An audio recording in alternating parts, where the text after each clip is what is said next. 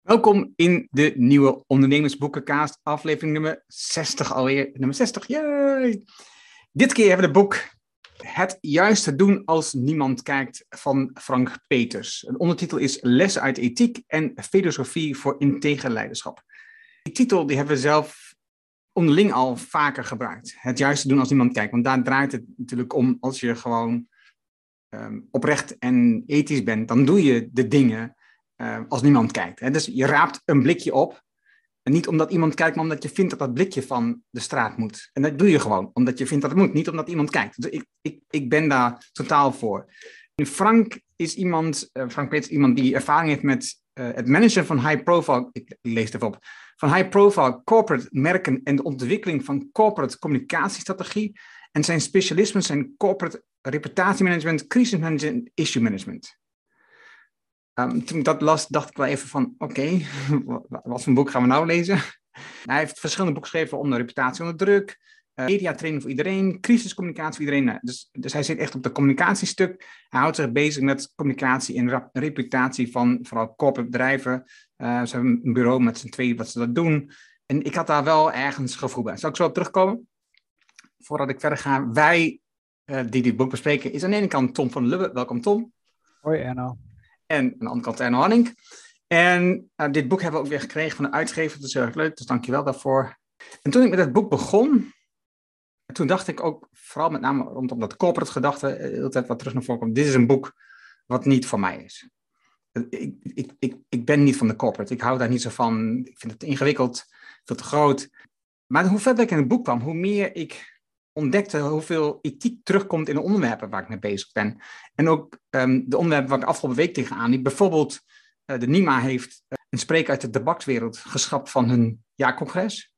Daar is best wel veel commotie over geweest, maar dat is, een, is, natuurlijk een ethische zaak, want je mag helemaal geen reclame maken voor, voor, tabaksproducten. Een ander ding was dat de voetbalclub in Nederland, die heeft een nieuwe hoofdsponsor, die uit de gokbranche komt. En die gaan samen gaan ze maatschappelijke activiteit opzetten. Dan denk ik, oké, ga je dan gokken in de maatschappij inbrengen? Waarom? Ethisch aspect. En uh, wat ik ook, ik had een gesprek met Antoinette Weibel, uh, die werkt aan Good Organizations, en die refereerde mij ook aan het feit dat als ik bezig ben met het besluitvormingsproces, dat ethiek daar ook een onderdeel in was. Daar heb ik nog nooit over nagedacht. En dat heeft ze groot gelijk. Ik moet dat zorgen dat dat een onderdeel wordt van het besluitvormingsproces. Dus dat is hartstikke mooi. Um, er zitten een aantal, een tiental bijdragen van verschillende filosofen en wetenschappers in het boek. Wat het in mijn optiek nog aantrekkelijker maakt dan de content zelf, de inhoud zelf van het boek. Um, dus ja, ik vond, ik vond wat dat betreft heel erg mooi. En wat ik ook opvallend vond was, uh, ethiek dingen doen en regels opschrijven is super makkelijk. Maar je aan je ethische normen en waarden houden in een crisistijd, dat is een stuk ingewikkelder. Dat is mijn korte introductie in het boek. Joune. Ja, het zijn inderdaad, uh, wat zal ik over zeggen? Het zijn tien bijdragen. Ik denk dat, dat mensen die in, in of al grote organisaties zitten, uh, of, of waar communicatie een hele grote rol speelt, dat het voor die mensen nog relevanter is dan in hele kleine organisaties, omdat die stakeholderstructuur anders is. Dus het is ook een beetje kijken van ja, voor wie is het nou, ja, wie moet dit boek nou lezen? Uh, anderzijds is het wel zo dat natuurlijk tegenwoordig, en dat komt eigenlijk ook wel weer terug als we echt uh, daar de diepte in gaan, uh, die samenleving wat dat betreft communicatief steeds, steeds meer een uitdaging wordt. Omdat iemand met, met twitteren en, en, en social media, et cetera, gewoon heel snel iets de wereld in kunt slingeren. Waar je dan op moet reageren uh, als organisatie. Ja, en dat, en dat is. We zitten eigenlijk nog vol in, die, vol in die transitie en we denken dat het heel ver weg is. Totdat je natuurlijk als organisatie of bedrijf daar gewoon zelf een keer mee geconfronteerd wordt. Dus, dus misschien is het ook wel iets voor, voor, voor ondernemers, uh, die eigenlijk gewoon weten dat ze uiteindelijk in dat publieke domein ja, daar eigenlijk best wel zich op moeten voorbereiden. En dan denk ik dat dat boek een goede introductie is. Uh, en ja, dan moeten we maar er gewoon, er gewoon ingaan en dan, en dan en gewoon eens even kijken van ja, wie zijn het allemaal? Het zijn eigenlijk, het meeste zijn eigenlijk hoogleraren filosofie. En die komen één voor één aan bod. Oké, er zijn tien hoofdstukken. Ik uh, lees even kort op de weg van de meeste weerstand. Leiderschap kan niet zonder kwetsbaarheid. De deur van geluk gaat naar binnen open. Kijk eerst naar de mens en dan naar de regels. Samenspraak zonder tegenspraak is een monoloog. Identiteit zet de norm. Samenwerken vanuit de bedoeling. Leiden op moreel kompas. Verantwoording brengt de echte erkenning. En voor mijn gevoel, het hoofdstuk wat het meeste richting de toekomst gaat. De toekomst is vandaag. Hè. Eh, kijk echt naar, naar de toekomst. En het boek sluit af met een stappenplan. En daarvan afgeleid weer een persoonlijk werkmodel. En daar vind ik ook wat van. Maar daar komen we straks op terug. Oké, wat vind jij van het eerste hoofdstuk? De weg van de meeste weerstand. Die, die hoofdstukken die hebben, wat mij betreft, voor een heel groot gedeelte overlappen die elkaar. En het gaat elke keer, uiteindelijk gaat het over waarden en het gaat over communicatiemodellen. Eh, dus bijvoorbeeld, ik zou maar zeggen, in het eerste, in het eerste hoofdstuk, eh, daar zit bijvoorbeeld dan op bladzijde 25 een matrix in, waar dan in vier vlakken en op twee assen een model wordt gemaakt, waar je dan, als je zegt van nou je wilt een overzicht krijgen van wat hij dan omgevingssensitiviteit noemt, um, met welke spelers moet je rekening houden dan uh, heeft hij, heeft hij, zet hij lage impact versus hoge impact, impact neer en tegenstanders en voorstanders. Dus ik, hou het, ik, laat het even, ik laat het even zien. Dus dat is gewoon één, één voorbeeld, maar er zit een hele hoop van dit soort matrixen in. En dat is eigenlijk, eigenlijk, en dat is misschien ook wel weer aardig, het is een combinatie van theorie en praktijk. En dit is dan bijvoorbeeld een, dat is een voorbeeld waar je dan als bedrijf kunt zeggen, uh, ik noem maar even, omdat dat ook laat de hand weer terugkomt, ik noem maar even Shell. En dan zeg je van, nou ja, wie is eigenlijk mijn tegenstander en wie heeft er heel veel macht? En dan zou je Greenpeace moeten pakken, dat wordt ook ergens genoemd in het boek. En wie zijn mijn vrienden met macht? Nou, dan is dat uh, Rutte, uh, want uh, die, die kan ik bellen als er iets is, zou ik maar zeggen. dus zulke modellen worden daar, worden daar eigenlijk in het, in het, komen in het boek aan bod. Ja, en dan, en dan is misschien ook wel de kern elke keer dat, en ik ben even de naam kwijt van, die, van diegene, dat, dat hele, dat is een wetenschapper die, die het over multi-stakeholder heeft. Dus ik zou maar zeggen dat je. Freeman, ja, Freeman. Dus ik denk dat dat, dat een beetje een van de mensen is die het meeste genoemd wordt. Uh, uh, waar je dan in principe zegt van oké, eh, het zijn niet alleen de aandeelhouders waar je rekening mee moet houden, maar dat is multi-stakeholder. En dan moet je van daaruit moet je kijken in het multi-stakeholder model met welke mensen moet je rekening houden dat is eigenlijk wat in, wat in verschillende eh, varianten, varianten aan, aan bod komt. En dan zitten er natuurlijk ook kleine dingen in dat je moet letten op, je, op je communicatie in de zin van hier de promise over deliver, et cetera, et cetera. En dan komt in principe daarna is nog een bespiegeling van ja, wat, wat onderscheidt die mensen nou van elkaar. En dan staat er bij René de Bos staat er, te vaak kijken de bestuurders weg bij morele uh, kwesties. Uh, we signaliseren ze wel, uh, maar we zijn niet bereid er wat aan te doen. Het belang staat voorop. Daardoor ontstaat bijvoorbeeld cynisme in de omgeving. Ja, dat staat bijvoorbeeld uh, hier. En dan staat er bijvoorbeeld hier: managers en bestuurders moeten beter voorbereid worden op psychologische effecten van een hogere functies. En dat betekent uiteindelijk dat je dat hele thema communicatie veel serieuzer moet nemen. Dat je van tevoren moet, moet gaan zitten en dat goed in kaart moet brengen. Met die mensen uiteindelijk contact moet opnemen. Uh, en ook intern moet, moet zeggen van ja, wie moeten we er eigenlijk allemaal bij betrekken, zodat we niet op een, op een tijdstip waar het ons niet uitkomt, in één keer ermee geconfronteerd worden en dan eigenlijk niet weten wat we voor, voor een positie hebben en hoe we, hoe we daar dan mee om moeten gaan. Dus even om terug te komen naar dat voorbeeld van Greenpeace, of bijvoorbeeld Follow This. Shell zou, om even bij het voorbeeld van Shell te blijven, op het moment dat je elkaar niet in de haren vliegt, op de aandeelhoudersvergadering, is moeten nadenken van hoe kunnen wij nou eigenlijk die communicatie met partijen die een, hele andere, een heel ander maatschappelijk doel vervolgen. Hoe kunnen we op een of andere manier toch een gesprekscultuur of een structuur in aanbrengen, zodat we daar niet uh, verrast worden op het verkeerde um, moment. En daar, en daar zijn die matrixen uh, goed voor. En ja, in, in, dit eerste hoofdstuk heb ik er nu even één voorbeeld genoemd. Ja, en overigens, ik zat met dat Freeman stuk, die gaat dus over dat stakeholder stuk. En ik was wel in het begin even verward, want um, Freeman en zijn, zijn, de meest bekende natuurlijk uit die tijd is Friedman. Dus die namen liggen heel dicht bij elkaar, want die Friedman die gaat juist voor shareholders. En Freeman gaat voor value en Friedman gaat voor profit. Ik heb er straks in de show notes een linkje over om dat verschil te laten zien. Maar dat ligt dus heel dicht bij elkaar, gewijs die namen, waardoor ik zelf ook in verwarring kom. Een van de zinnen die mij wel aansprak in, deze, uh, in dit stuk was de reputatie komt te voet en gaat per Twitter. Nieuwe vorm van, uh, een, oude, van een oud gezegde. Een ander was, uh, voldoen aan de wetgeving is niet meer voldoende. Het tweede hoofdstuk is leiderschap kan niet zonder kwetsbaarheid. En hierin laten ze zien dat de bestuurder is het boegbeeld ehm, die zich kwetsbaar mag opstellen. Ehm, al vind ik wel, en dat zie je ook terug in de verschillende boeken die ze gebruiken, gebruiken veel Amerikaanse boeken, uh, ook veel Amerikaanse onderzoek in het boek, dat dit boegbeeldverhaal vooral geldt voor Anglo-Amerikaanse bedrijven. Als we kijken naar de Rijnlandse familiebedrijven, is juist de ondernemer of de leider uh, eigenlijk veel minder in beeld. En dus daar is het, zijn we veel terughoudender in. Um, dat viel mij in dit hoofdstuk op. Ethiek uit zich in het gedrag en komt voort uit normen en waarden. En als je dan kijkt naar ondernemers die een sterk familiebedrijf hebben, waar ook geloof een rol speelt, zie je eigenlijk dat die normen en waarden eigenlijk automatisch zijn vastgelegd. Dat die automatisch worden uitgevoerd, heel logisch. En ja, ik, ik heb dan ook het gevoel, waar, we doen er dan heel erg ingewikkeld over, heb ik een beetje in, in dit soort hoofdstukken, krijg ik dan het gevoel. En hij zegt verder nog het verschil tussen ethisch ondernemen en leiderschap in ethiek. Waarbij leiderschap in ethiek een stuk verder gaat dan ethisch ondernemen. Ethisch ondernemen is eigenlijk meer voldoen aan de wetgeving. En leiderschap in ethiek is dat je een stap verder zet en ook eigenlijk de wetgeving voor bent.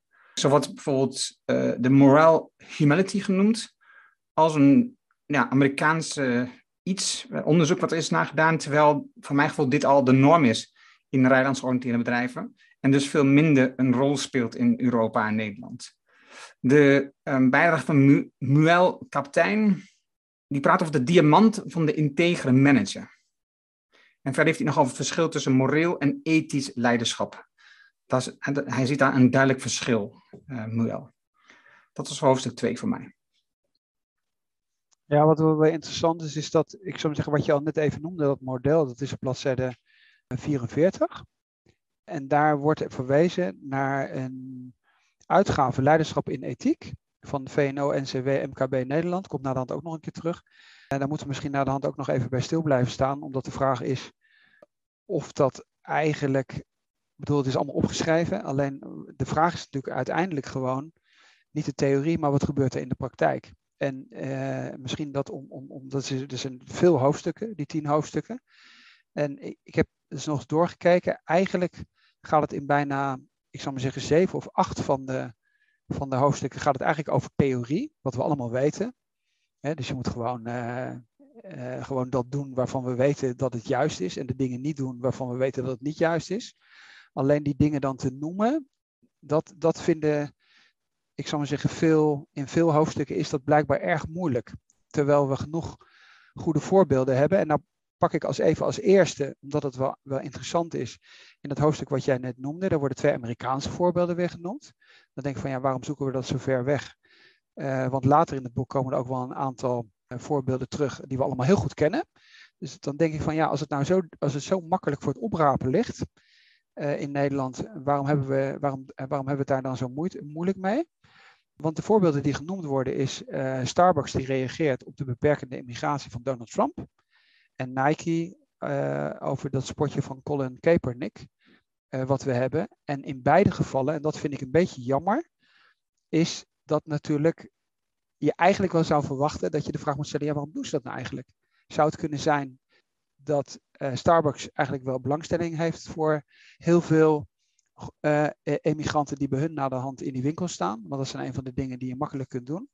En Nike heeft hele goede marketinganalyses gemaakt, wat welke doelgroepen ze bereiken doordat ze bepaalde politieke standpunten innemen. Dus ik vind dat best wel lastig in de zin van, juist als je over ethiek schrijft, denk ik dat je er heel erg bedacht op moet zijn. Neemt iemand een, een, ethisch, een quasi-ethisch standpunt in en ben je niet aan, aan het purpose worsen, zou ik maar zeggen, of aan het, aan het ethisch worsen.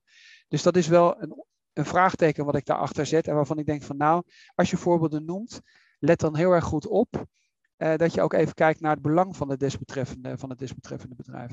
En dat is precies ook het hele punt wat ik met dit boek heb. Het is gewoon door de auteur dat hij vooral werkt voor corporates om daar de positionering en identiteit te bepalen en dat uit te stralen in de communicatie. En dus eigenlijk heel vaak, en, en je kunt zien op de website, en er wordt ook genoemd in het boek, met welke bedrijven ze werken, waarvan ik denk, ja, is, is dat nou ethiek of is het nou gewoon geld waar je op dat moment aan werkt? Maar goed, het derde hoofdstuk, de deur van geluk gaat naar binnen open. Ja, dat is ook weer misschien, ik vind die matrix misschien toch wel makkelijk als, als je zegt van nou mensen hebben, uh, mensen moeten daar gewoon effectief mee aan de slag. Dus ik heb in dit geval is dat bladzijde 57. En daar staat op de ene as, het is weer een beetje een, een, een, een, iets andere insteek dan die matrix die we net in hoofdstuk 1 hadden. Maar het gaat wel een beetje dezelfde kant op. Aan de ene kant staat macht of power op de as. En aan de andere kant het belang. Dus het is macht keer belang. En dan ga je dus kijken, en dan komt hier bijvoorbeeld ook dat voorbeeld terug van Greenpeace voor Shell.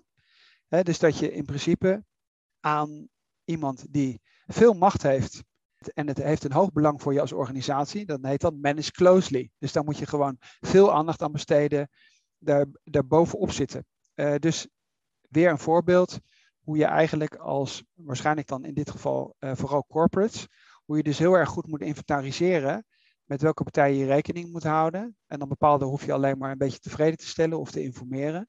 En andere moet je gewoon bovenop zitten en, en, en intensieve intensief mee in gesprek zijn, zodat je dus niet op het verkeerde moment verrast wordt. Ik had, ik had in dit hoofdstuk uh, gemengde gevoelens. Ook die matrix van macht keer belang. Want als je vooral je aandacht besteedt aan de bedrijven of organisaties of partijen die de meeste macht en belang hebben, dan kan het zo zijn dat je iemand die in een ander kwadrant zit um, uit het oog verliest. Ik, ik denk aan, en ik weet niet precies um, welk land het was, maar dat was een, een boer uit Zuid-Amerika die een rechtszaak aanspant tegen, een, ik dacht, een Duits energiebedrijf of een Duits miningbedrijf um, in de EU. Iemand die, geen, die nauwelijks belang heeft en die ook geen macht heeft, maar uiteindelijk wel een rechtszaak aanspant um, en dus daarmee ervoor zorgt dat je in de media komt op een niet zo prettige manier. Het kan maar zo zijn dat je zoiets totaal niet op de kaart hebt en je dus totaal verrast. Dus wat ik bij die matrix het gevoel heb is, dat die een beetje tegenstrijdig is met de titel. Omdat je namelijk op dat moment handelt voor de partijen die dus juist wel kijken. De grote partijen die ze aandacht hebben. En dus eigenlijk niet handelt vanuit je ethiek, maar gewoon handelt vanuit wat levert mij het meeste op. Dus ik, ik had daar wat um, problemen mee. En, en later wordt bijvoorbeeld genoemd, de Twitter is een goede barometer. Nou, ik denk ook, ja, dat is niet waar. Uh, als je als een leider, um, nou, Elon Musk is vrij zichtbaar op Twitter je kan elk beeld neerzetten wat je maar wil daar. Het hoeft helemaal niet de waarheid te zijn die daar neerzet. En dus ik denk, je kan zelfs het zo neerzetten dat je, dat je de aandelenkoers beïnvloedt van een partij die wat overneemt. Wat hij heeft gedaan met Twitter. Dan denk ik, dit is toch niet, dit is toch niet een barometer voor de ethiek? Hoe je... Maar goed, dat was een beetje voor wat ik had.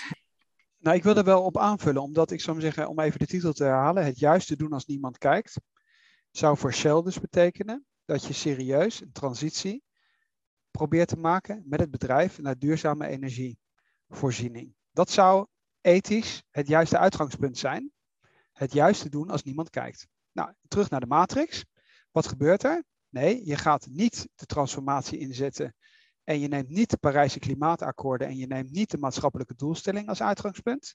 Nee, je zegt wij gaan door en die Parijse doelstellingen die schuiven we naar 2050 of weet ik veel wat. Daar protesteren overigens de mensen tegen, agenda weet ik veel wat allemaal. Maar we gaan zo goed Twitter monitoren en we gaan zo goed proberen met Greenpeace te praten, et cetera, dat we gewoon toch verder dat kunnen doen wat nou juist, het, wat nou juist niet juist is en wat niet voor de volgende komende generaties uh, relevant is. En dat heb je dus ook bij andere thema's, of het nou het verplaatsen is van je hoofdkantoor, et cetera. Het juiste doen zou zijn belasting betalen om de infrastructuur te betalen. Het niet juiste doen is zo min mogelijk belasting te betalen, omdat dat wettelijk mag. Je mag optimeren. Dat is namelijk het wettelijke kader wat je hebt. Maar dat is nog steeds niet het juiste. Dus ik, uh, ja, ik ben dat uh, eh, 100% met jou eens. Het interessante is dat aan het eind van het hoofdstuk, en je ziet het in de taal, zie je dat? Dat is bladzijde 60. Belangrijk is het om in vredestijd in gesprek te gaan met de relevante stakeholders in de externe, uh, de interne en externe omgeving. Wat betekent dat? Dat je er dus van uitgaat dat je in een oorlogssituatie terechtkomt om tussen aanhalingstekens. Want anders zou je het begrip vredestijd niet in je mond nemen. Dus dat is eigenlijk ook weer een bevestiging. Ik begrijp dat op zich ook wel vanuit de corporate optiek. Als jij corporate klanten hebt en die worden geleid door de aandeelhouder, die juist niet het, als uitgangspunt heeft het juiste te doen, maar je winst te maximeren, dan is het logisch dat je met zulke voorbeelden komt, met zulke formuleringen en zulke matrixen. En grappig genoeg, in een van de bijdragen, ik weet niet meer welke het was, maar wordt het dus ook precies zo beschreven, wat jij, wat jij zegt. Dus dat je, dat je oké. het, het, het um, vierde hoofdstuk. Kijk eerst naar de mens en dan naar de regels. Het lijkt me logisch. Uh, dus, dus als je kijkt naar ethiek, dan ga je um, verder dan de regels. Dus, dus, en, en het juiste doen voor de mens en de omgeving lijkt me heel logisch. In het begin noemt hij het boek Enchantment van Guy Kawasaki. Ik ben een fan van Guy Kawasaki. Dat is een voormalig iemand van Apple, helemaal vroeg in het begin. Uh, hij zit nu vooral achter um, online tekenprogramma. Ik ben even de naam zo snel kwijt. Maar ja, een fantastisch boek, Enchantment. En waarin hij zegt dat kennis en competentie heeft een positief effect op het winnen van vertrouwen. En het geeft autoriteit, mits je deze ook toont en deelt met de omgeving. Ik, ik vind dat dan ook weer heel erg Rijnlands. Juist. Het is dat je kennis en competentie hebt, dus je, je, je, je slingert geen ongefundeerde meningen in de wereld in, maar je, je, je bemoeit je alleen maar met de dingen waar je verstand van hebt en competentie op hebt. En, en, dat, en dat laat je ook zien, daar sta je ook voor. Het je houdt dat niet voor jezelf, je deelt dat met de wereld. Want dan willen mensen bij je aansluiten, dan willen mensen je volgen. Hij geeft daarin um, een overzicht van de zes leiderschapskwaliteiten, die vind ik dan wel mooi. Verantwoordelijkheid, stabiliteit, vergeving, integriteit, compassie en consistentie. En dan heeft hij weer een tabel met de zes stappen om empathisch leider te worden. En zo heeft hij er veel van dingen, doorloop van vier stappen. Er zit veel van de smellen komen terug. Het andere boek wat ik dan weer grappig vond is, en dat past heel erg bij natuurlijk bij zijn onderwerp, um, zorg voor beklijvende communicatie. Dus je, je moet veel communiceren over wat je aan het doen bent. En daarbij noemen ze de succesformule van Chip en Dan Heath. En succes is een acroniem um, in het boek Made to Stick. Simple, unexpected, concrete, credible, emotional stories. Fantastisch boek, Made to Stick. Um, maar ja, het geeft maar weer aan dat je telkens nadenkt over communiceren en je verhaal naar buiten brengen. En dat hoeft niet altijd het juiste te zijn. In, dit, in deze berg is van Ivana Ivkovic, denk ik. En zij, en dat vond ik ook wel heel mooi, zij kijkt naar het polderen en consensus, wat we in Nederland heel erg gewend zijn, het polderen met elkaar. Betekent ook dat we het lastig vinden om elkaar echt het ware te zeggen, om met elkaar te botsen, om echt gewoon knetterhard uh, met elkaar te botsen. Ik denk dat dat klopt. Ik denk dat we liever duiken, um, stil zijn als iemand niet doet wat we verwachten, dan dat we gewoon er gewoon tegen ingaan. Nummer vijf. Samenspraak zonder tegenspraak. Of wil je nog iets over deze zeggen? Uh, ja, samenspraak zonder tegenspraak is een monoloog. Het begint even met een citaat, of tenminste, het begint met Manfred Kets de Vries. Nou, die hebben we ook wel vaker genoemd. Uh, en het gaat er eigenlijk om dat als natuurlijk de leider geen tegenspraak meer krijgt, dat dat dan uiteindelijk problematisch is. Uh, want dan wordt het een monoloog en niemand durft meer wat te zeggen. Daar gaat dat eigenlijk over. Dan gaat het natuurlijk wat vaak terugkomt, is dat je eerst moet luisteren Stephen Covey komt aan het woord. Uh, first seek to understand. Uh, is, dat, is dat in principe de Hofnar komt even aan bod. nou, we kunnen verwijzen in de show notes naar het boekje over de Hofnar. Maar het, in, de, in het kader van tegenspraak. Um, zelfs Machiavelli. Dus dat vind ik eigenlijk, eigenlijk vind ik dat het leukste van het boek. Dat er veel verwijzingen in zitten. Weer naar, naar eigenlijk hele oude filosofische boeken. En dat als je zegt van nou, ik vind communicatie en ethiek vind ik interessant en ik wil gewoon eens een, een, een hedendaagse in, instap hebben, dan is dat boek denk ik uh, goed. Uh, mijn conclusie was van uh, laat ik maar weer Marcus Aurelius en Machiavelli, et cetera, et cetera lezen. Omdat namelijk de dichtheid en de kwaliteit van de mensen die geciteerd worden, wat mij betreft kwalitatief met kop en schouders boven de hedendaagse manier van, ja, hoe communiceren we dan en hoe krijgen we dat onder controle en hoe ga ik met Greenpeace om, om het maar even een beetje kort door de bocht te zeggen, zetten. Of Foucault kwam net ook even uh, weer terug over, uh, over autoriteit en, en, en, en, en vrijheid, et cetera. Uh, en ja, in, in, in, dit geval is dat natuurlijk dat, dat als leiders geen kritiek meer toelaten, ja, dan wordt het op een gegeven moment heel lastig. En dan corrompeert macht, of absolute macht corrompeert absoluut. Dat is in principe waar het, uh, waar hier, hier, gaat. En degene die daar, dus Minke Tromp, die zegt hoe hoger je in de hiërarchie komt van de organisatie, hoe minder er wordt nagedacht. Dat vind ik wel interessant. En dat noemt zij de succesparadox. Nou, en dan is dat natuurlijk uiteindelijk weer een verklaring ervoor dat op een gegeven moment ben je over je top heen, omdat er wordt niet meer over, er wordt niet meer gediscussieerd, er is geen tegenspraak meer. En, en dat betekent natuurlijk dat je erop kunt wachten uh, dat je een bedrijf tegen de betonnen muur zet. En dat is dus hier die succesparadox. Ja, Minke Tromp is ook een filosoof. En ik zal even opzoeken wat er precies bij haar stond. En, um, toevallig heb ik net een evenement van haar, met haar, van haar bijgewoond van de Black Sheep Community. Dat is aan het opzetten. Uh, waarbij, ja, dat zijn van mensen die outliers zijn. Dat staat dan precies bij haar. Organisatiefilosoof en antropoloog.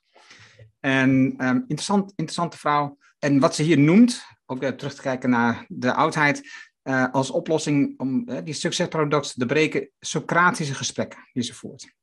Mooi ding. Oké, de identiteit zet de norm. Nou, hier, ik zou zeggen, gewoon zo simpel, zo logisch. Doe je niet anders voor dan je bent. Concentreer op wie je echt bent en waar je van nature goed voor bent, goed in bent. En wees daar duidelijk en eerlijk over. Tada! Ja, misschien nog even een linkje omdat het weer boeken zijn.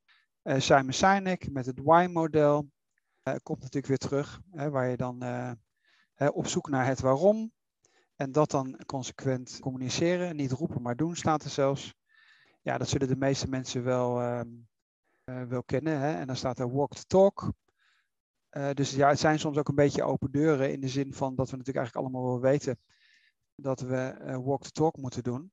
Omdat als je als je iets zegt en je doet het niet, ja, dan is dat in tegenstrijd en dan, eh, dan functioneert dat natuurlijk communicatief niet. Want dan zegt iedereen van ja, maar waarom zeg je A en doe je B? Dus uh, we moeten het soms ook niet moeilijker maken dan dat het is.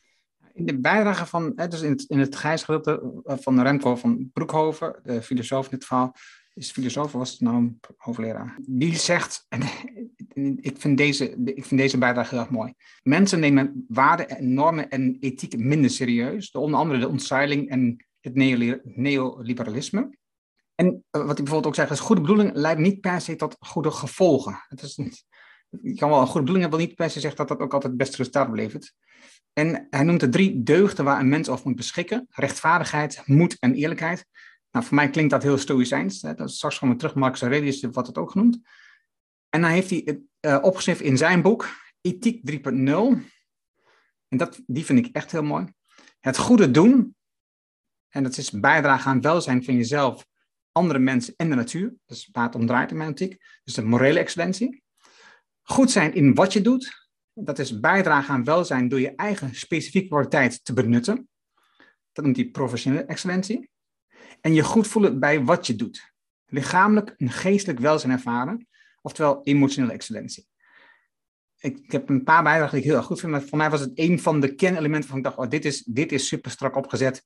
Uh, dit is waar het om draait. Dit is waar je als mens naar kunt leven voor mij. Wat ook interessant is, is dat aan het, aan het eind van elke hoofdstuk ook een tip is van de desbetreffende filosoof. En ik, pak, ik reageer er nu even op, omdat we net zeiden van ja, er worden, komen toch wel veel boeken aan, uh, aan, uh, aan bod uh, uit de oudheid. Dus wat staat hier bijvoorbeeld bij die Remco van Broeke over ethica van Aristoteles? En Laotse wordt genoemd. Dus op zich zegt dat ook wel weer wat.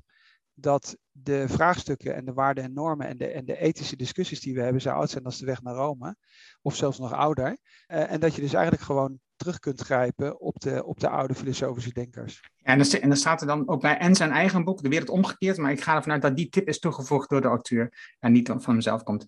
Samenwerken vanuit de bedoeling, van jou. Samenwerken vanuit de bedoeling. Ja, het is natuurlijk uh, overigens aardig dat elk hoofdstuk begint ook met een citaat van een of andere filosoof. In dit geval is het dan Plato. Uh, wat eigenlijk ook wel weer iets, uh, iets, iets zegt. En ook weer veel modellen. Uh, nou, in dit geval is het dan Hofstede op bladzijde 138, waar de waarden het uitgangspunt zijn. Nou, Geert Hofstede hebben we het ook wel vaker aan gerefereerd. Waarden, rituelen, helden en symbolen wordt hier genoemd. Het aardige is natuurlijk dat um, waar hier naar verwezen wordt, is het boek van Frederic Laloux, Reinventing Organizations, op bladzijde 140. Hebben we niet besproken? Oké, nou dan moeten we dat maar een keer bespreken. Want uh, Reinventing Organization is natuurlijk voor uh, decentraal ingerichte bedrijven, zoals wij bij Visie, een van de belangrijke boeken. En wat staat hier? Lalou pleit voor open, platte organisaties waar de hiërarchische piramide is vervangen door kleine zelforganiserende teams. En hij zegt van ja, de rol van de bestuurder is minder dus de verticale hiërarchische rol, maar de bij te dragen en uitdragen waar de organisatie voor staat. Dus heel erg sterk, ik, ja, noem het maar de why, of het ware geweten, of de waarden en normen. En dat eigenlijk steeds te herhalen. Dus minder vanuit die managerrol, maar meer vanuit waar staat deze organisatie eigenlijk voor en het herhalen van de cultuur en de waarden en normen. Dan wordt nog even Jos de Blok van buurtzorg genoemd, uh, maar die verwijzing vind ik op zich niet zo, uh, ja, die vind ik op zich wel aardig. En het gaat ook dan wel terugkerend steeds ook over transparantie, dat dat zinvol is. Want dan is namelijk duidelijk, duidelijk wat, waar het om gaat, omdat het namelijk met iedereen gedeeld wordt. En het grappige is, purpose is een, is een woord wat veel, veel terugkomt hè? In de dingen, de boeken die we hebben gezien van, van Kees Klom bijvoorbeeld. Um, het werk van Piet van Os. Um, dus, het woord purpose komt vaak terug. En eigenlijk, dit is, dit is wat het om draait, vanuit de bedoeling. De bedoeling, dat is de purpose. Dus we hebben een fantastisch Nederlands woord, het wat veel te weinig gebruikt, wil ik hier maar zeggen. En wat ik in die bijdrage van Rob van S interessant vind, is wat die pap ook zegt, besluit tijdig op de rem te zetten en vanuit verschillende perspectieven naar, naar het probleem te bekijken. Uh, en dat is precies wat ik ook beschrijf als je nadenkt over lange termijn besluiten, is uh, neem de ruimte en haal verschillende invalshoeken naar binnen om te kijken van wat is een slimme hier, hoe moet ik hiermee omgaan, hoe denken anderen hierover en de ethiek speelt er dus ook een rol in. En hij heeft het dan over bouw een eigen morisprudentie. Ik ken dit woord niet, ik heb het opgezocht met voorbedachte raden, kundig en zorgvuldig onze wil en manier van doen bepalen. Dus dat is eigenlijk wat je doet als je dit soort dingen goed met elkaar bespreekt van tevoren voordat je zo'n besluit neemt. En dat dan ook weer vastleggen voor de toekomst om te kijken, heb ik dat proces dan goed doorlopen? Oké, het volgende hoofdstuk is leiden op het moreel kompas. En hij noemt hier in het begin uh, de stromen in ethiek, die, die kende ik niet. Het utilisme, de plichtethiek en de deugdethiek. En de eerste twee, laat ik dan zeggen, de laatste, de deugdethiek, is, is vollediger en beter dan de eerste twee. De deugdethiek richt namelijk op hoe je een goed mens wordt is een veel completer verhaal. De plichtiek is dat je dus doet wat, wat, wat de regels voorschrijven. Maar de deugdethiek is gewoon dat je kijkt, wat zou ik moeten doen om een goed mens te zijn? Heel erg over stoïcijns, voor duidelijkheid. Hier komt ook weer het stuk van VNO-NCW naar voren, waarbij de competentie van leiders wordt genoemd. Ik ga het niet opnoemen. Overigens, ik zag hier ook de klokkenluidersregeling. En je moet een regeling hebben voor, voor mensen die um, een kritisch geluid laten horen in je bedrijf van iets wat, um, wat niet goed is gelopen. En die is verplicht bij meer dan 50 medewerkers. Dat wist ik niet. Dus als je meer dan 50 medewerkers moet je een klokkenluidersregeling hebben. Um, en hier komen ook weer adviezen terug van Marcus Aurelius in het hoofdstuk. Een van mijn meest favoriete boeken. En hier staan ook weer de waarden, de virtues, uh, naar voren. Van Marcus Aurelius zijn er namelijk rechtvaardigheid, waarheid, zelfbeheersing en standvastigheid. Als je daarna leeft, dan ben je een goed mens. Dat is uh, hoe Marcus er tegenaan kijkt. Een heerlijk boek en heel erg leerzaam voor ethiek, voor mij betreft. En hier is André Wiertsma en hij heeft over vrijmoedig spreken vraagt moed. Dus wil je vrijmoedig spreken, dan vraagt dat heel veel moed van je als leider, omdat het namelijk uh, nogal eens kan botsen. En wat je wil is dat je een tegengewicht biedt aan het zwijgen en wegkijken. Je moet dus als er veel gezwegen wordt in je organisatie of in de omgeving, dan moet je dus opstaan en gaan praten over wat er gebeurt. En dat, ja, ik vind het een mooie uh, inzicht wat hij zegt. Um, overigens, hij heeft het daarnaast ook over dat je als bestuurder en manager als een soort oude systeem de waarde van de organisatie in ontwikkeling en moet onthouden. Ik snap dat je dat moet doen, maar ik vond het een beetje apart dat je het oude systeem, want ik denk dat als je, je noemde net Frederick Lou, waarbij je juist wil dat de mensen in de organisatie niet zien als een ouder, maar ook zelf kunnen handelen. Als ze maar de juiste richting weten waar je naartoe wilt. En zoals jullie bijvoorbeeld de gouden regel gebruiken, dan weet je gewoon wat je moet doen op dat moment. En, en je wilt juist dat mensen zelf nadenken. Daar moet je niet per se een soort ouder systeem voor hebben. Dat was het gevoel wat ik dan bij dat punt had. Ik zou daar graag nog wat op willen aanvullen. Voor mij persoonlijk vond ik dit het meest interessante hoofdstuk. En uh, waarom? Omdat het een stap verder gaat. Dus op bladzijde 175, dus waar André Wiersma wordt gezegd van ja, wat is nou eigenlijk de kern van, van wat hij zegt. Dus overigens een oud, oud hoogleraar van Nijrode, als ik dat hier goed zie. Zwijgen is dus immoreel.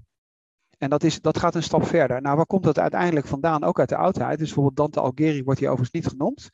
Maar Dante Algeri heeft gezegd, in, tijden van, van morele uh, problemen is zwijgen dus immoreel. En hij gaat zelfs zo ver dat wordt gezegd voor de mensen die neutraal blijven, is er een plaats gereserveerd in de hel. Dat zegt Dante Algeri in, in zijn uh, standaardwerk, even de, dus van de, waar het over de, over, over de hel ook gaat. Uh, en, en wat is nou het interessante? Dat in, in een hoop van die hoofdstukken, uh, en da daar begonnen we ook al even mee, is het dus heel moeilijk om de voorbeelden te benoemen blijkbaar. En wat gebeurt in dit hoofdstuk? Op pagina 157, daar wordt meteen de hele beerput in Nederland leeggetrokken. Dus dat begint met Booking. Booking dat gebruik maakte van de staatssteun van 5000 medewerkers tijdens de coronacrisis. Dan komt Air France, dat vlak na de toegekende coronasteun zijn bestuurders wilde belonen. En dan komt het startgeld van 10 miljoen euro voor de nieuwe CEO van Douwe Egberts. En dan staat eronder, dit zijn allemaal situaties waarin het morele kompas van de betrokken bestuurders zijn in de steek liet. Of waarin louter van binnen naar buiten werd gekeken, met als gevolg dat er grote maatschappelijke druk ontstond op de voorgenomen acties. Het resultaat is bijna altijd dat men uiteindelijk toch bakzeil haalt. En wat vind ik nou het goede eraan? Dat het gewoon eens benoemd wordt. Want iedereen zit dat boek te lezen en denkt van ja, maar wanneer komen nou die schandalen die we allemaal kennen? En dat is het ene. En het tweede thema, wat is nou zo interessant in, dat, in datzelfde hoofdstuk? Dat als je dat boek zit te lezen, dan zeg je ja, maar als het allemaal zo logisch is en we weten dat walk the talk en we weten wat goed en fout is, waarom gaat het dan toch fout? En op 163 wordt het uitgelegd. Dus er zijn twee wetenschappers, Frederick Bird en James Waters, kennen het onderzoek, uh, ik had het in ieder geval niet paraat. Daar worden 300 morele vraagstukken voorgele voorgelegd aan managers. En daar blijkt dus dat ze allemaal heel erg terughoudend reageren. Terwijl ze natuurlijk wel donders goed weten wat goed en fout is. En hoe wordt het uitgelegd? Er staan er drie punten, drie verklaringen. Op de eerste plaats angst voor meningsverschillen en conflicten. De vrees dat men zich aangevallen of veroordeeld kan voelen. Mensen vermijden daarom liever het, dat gesprek om de harmonie niet te verstoren. Dus bijvoorbeeld in het boek wordt naar, naar mijn begrip Rutte niet aangesproken terwijl met toeslagenaffaire, denk ik, zou er voldoende mogelijkheid zijn. Of de sms-esjes, toen, dan was het boek al. Ik heb ze allemaal gewist. Terwijl eigenlijk iedereen begrijpt dat dat niet de bedoeling is als je sms'jes wist. Omdat dat gewoon publiekelijk domein is. Dat is wet openbaarheid bestuur. Dat, moet je, dat, dat mag je niet wissen. Alleen je moet het wel durven aan te spreken. Het tweede is men, is, men is bang dat er een soort impasse ontstaat. Dat de morele kwesties vertragend werken. Nou ja, oké. En tenslotte angst voor negatieve beeldvorming, omdat men vreest dat gesprekken over morele vraagstukken een negatief effect hebben op de eigen reputatie. Dus je bent eigenlijk gewoon een drammer. En dat heb je natuurlijk bij die klokkenluidersregeling die jij net al noemde, heb je het ook. Dus men verwijst natuurlijk in eerste instantie graag naar het buitenland. Maar, en daar komt het, bladzijde 165, ook in Nederland kennen we een dergelijk voorbeeld van een klokkenluider, Pierre Niesen. Die begint deze eeuw, 20 jaar geleden, de misstanden rond toeslagen bij de Belastingdienst aanhangig maakte, maar stelselmatig werd genegeerd. En we weten het ook, men had bijvoorbeeld best ook een afbeelding kunnen maken van, van de documenten die opgevraagd worden, als we het al over radicale transparantie hebben, die voor 80% zwart gekalkt zijn. En de journalisten eigenlijk gewoon geen antwoord krijgen, terwijl ze daar op basis van de, van de, van de rechtsstaat gewoon recht op hebben. Dus ik vind het eigenlijk jammer dat er niet meer van die voorbeelden in zitten. Want als je al zegt, het juiste doen als niemand kijkt. In het kader van zwijgen. En wie zwijgt stemt toe is het eigenlijk. Doe dan je mond ook open en, en durf man een paard te noemen. En dat gebeurt in dit hoofdstuk gelukkig wel. Um, verantwoording brengt de echte erkenning. Ik had, je, mag zo wat vertellen, maar ik had hier bij, hier begint over het sturen en verantwoording vanuit het stakeholdersperspectief. Waarbij ze bij punt 3, er wordt drie punten opgenoemd, de KPI's opzetten en de bonus van topmanagers koppelen aan persoonlijke doelen van managers. Toen dacht ik, huh? de bonussen koppelen, eh, KPI's is natuurlijk al, eh, al ingewikkeld, maar de bonussen koppelen van, aan, van topmanagers aan persoonlijke doelen. Hoe, hoe, moreel is dit? En dan, en dan hebben ze het over, het is ingewikkeld om niet-financiële bedrijfsprestaties te meten. Dus, dus we concentreren ons op de financiële bedrijfsprestaties, want die zijn wel makkelijk te meten. En de niet-financiële zijn niet makkelijk te meten. Ik, ik, ik begrijp er echt helemaal niks van het stuk. Overigens, de, de, de, de, het, stuk, het grijze stuk van Leonie Heres vind ik wel weer super interessant. Uh, waarin zij zegt dat winst- en doelmaximalisatie veel erg op de korte termijn en de financieel en anderszins meetbare resultaten, terwijl dat moreel gezien niet altijd de beste oplossing levert. Dus hierin zegt ze precies wat in het begin wordt gezegd dat dat ingewikkeld is, zij zegt precies, dat is waar het om draait. Dat is juist het probleem. En zij als oplossing, of een van de oplossingen beschrijft van, stel veel meer jongere mensen aan, haal meer diversiteit in huis en denk eens bijvoorbeeld aan reverse, reverse coaching. Oftewel, laat die jongeren de senior topmanagers coachen. dat geeft een veel beter beeld van wat er buiten je organisatie speelt als je um, de oud-gedienden laat coachen, zo'n topmanager.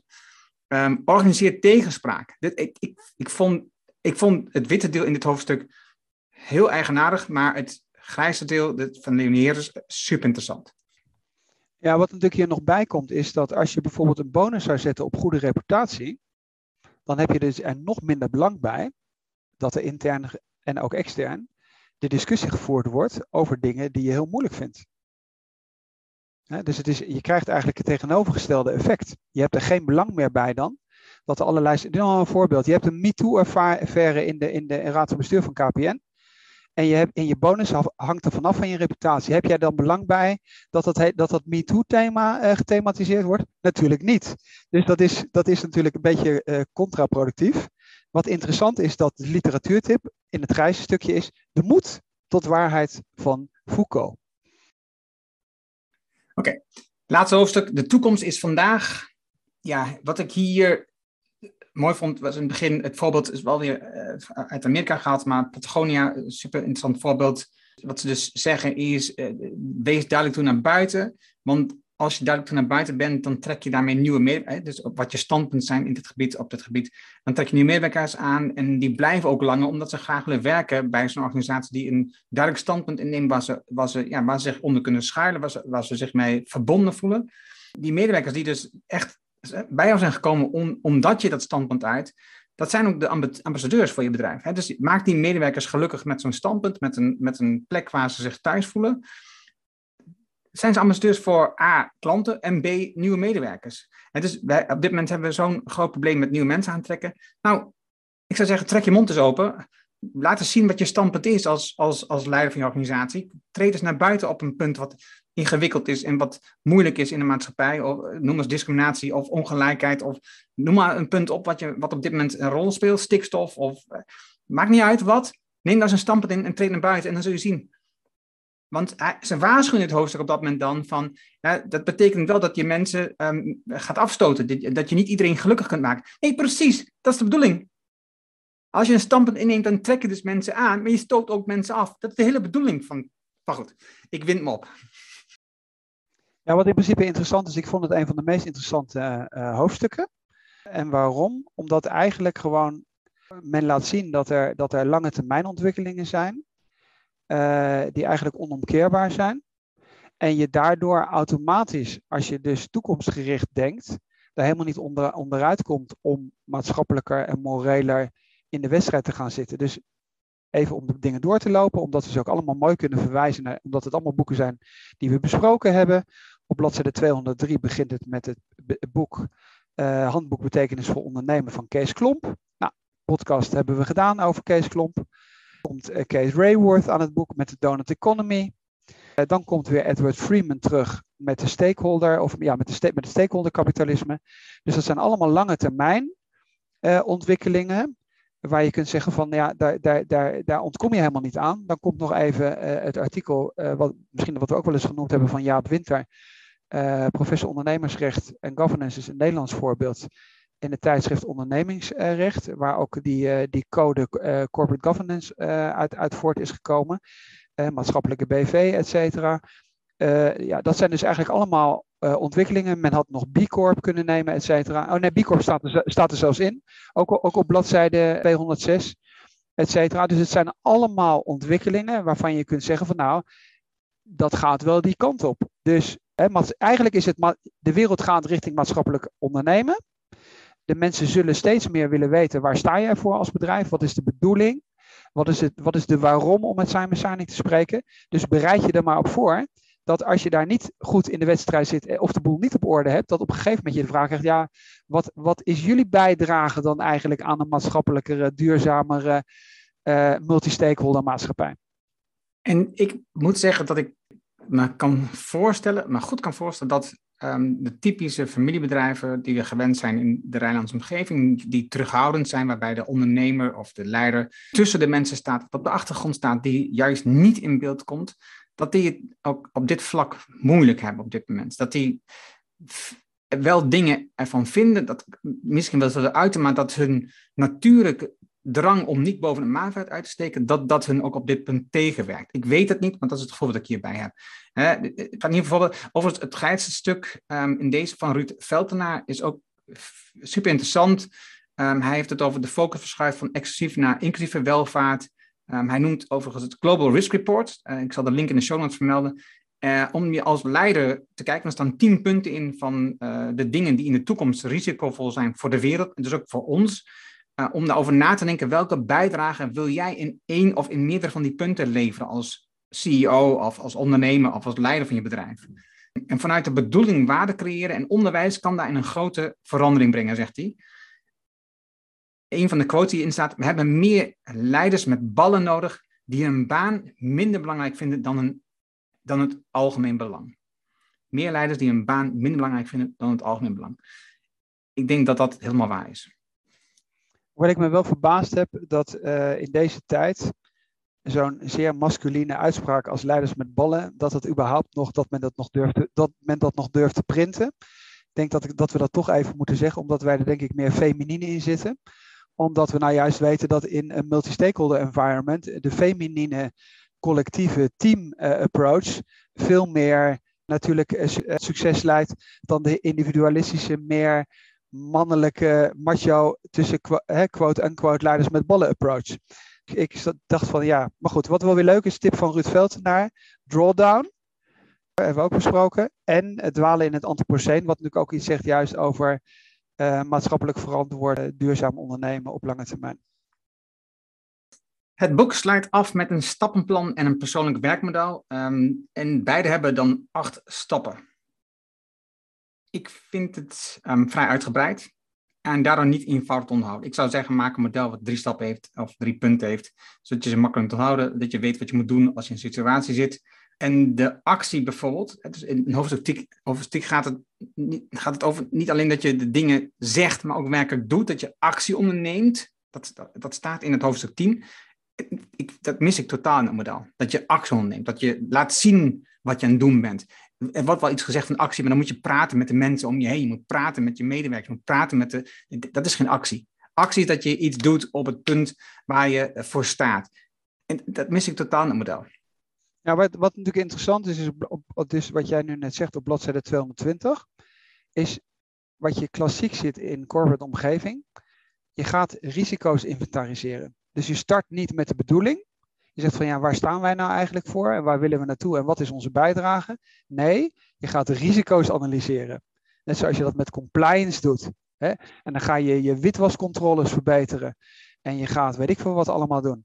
Dat is, dat is hè, risico's, eh, het Amerikaanse model zou ik maar zeggen. Maar wat is nou juist waar het om gaat? Om weer terug te komen naar, het, naar de titel. Het juiste doen als niemand kijkt. Is te zeggen van, wat zou nou het juiste doen wat zou nou het juiste zijn voor ons als bedrijf? Doen wij tot nu toe het juiste? En als we dat niet doen, refereren we even naar Shell. Wat zou nou het juiste voor Shell zijn? En niet beginnen met wat zijn nou de risico's en uh, moeten we meer rekening houden met Greenpeace en minder rekening houden met Follow This?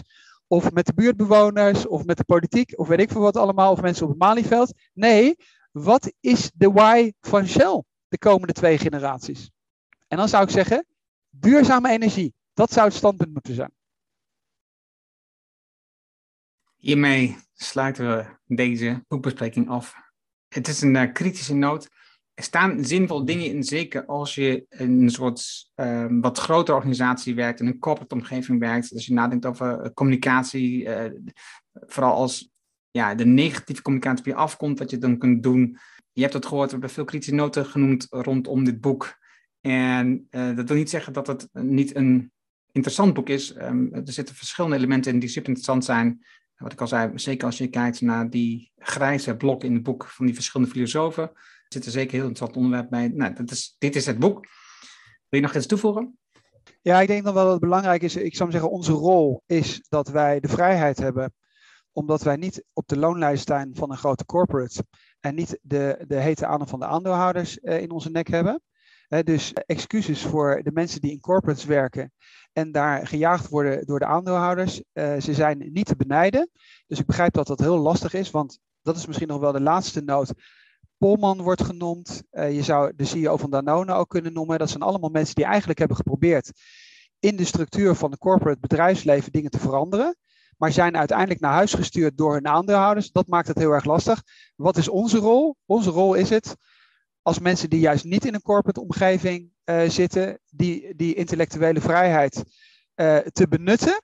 En de juiste dingen te zeggen waarvan we denken dat ze gezegd moeten worden. En als daar iemand zegt van ja, jullie hebben makkelijk spreken, want jij zit niet in de raad van bestuur van Shell, beste Erno, beste Tom, dan begrijpen we dat.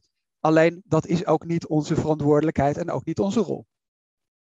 Dat was hem. Dankjewel voor het luisteren. En ik hoop dat je genoten van deze kritische boekbespreking en meer van dit soort besprekingen wilt horen. Uh, positief, minder kritisch, uh, waar we later enthousiast over zijn.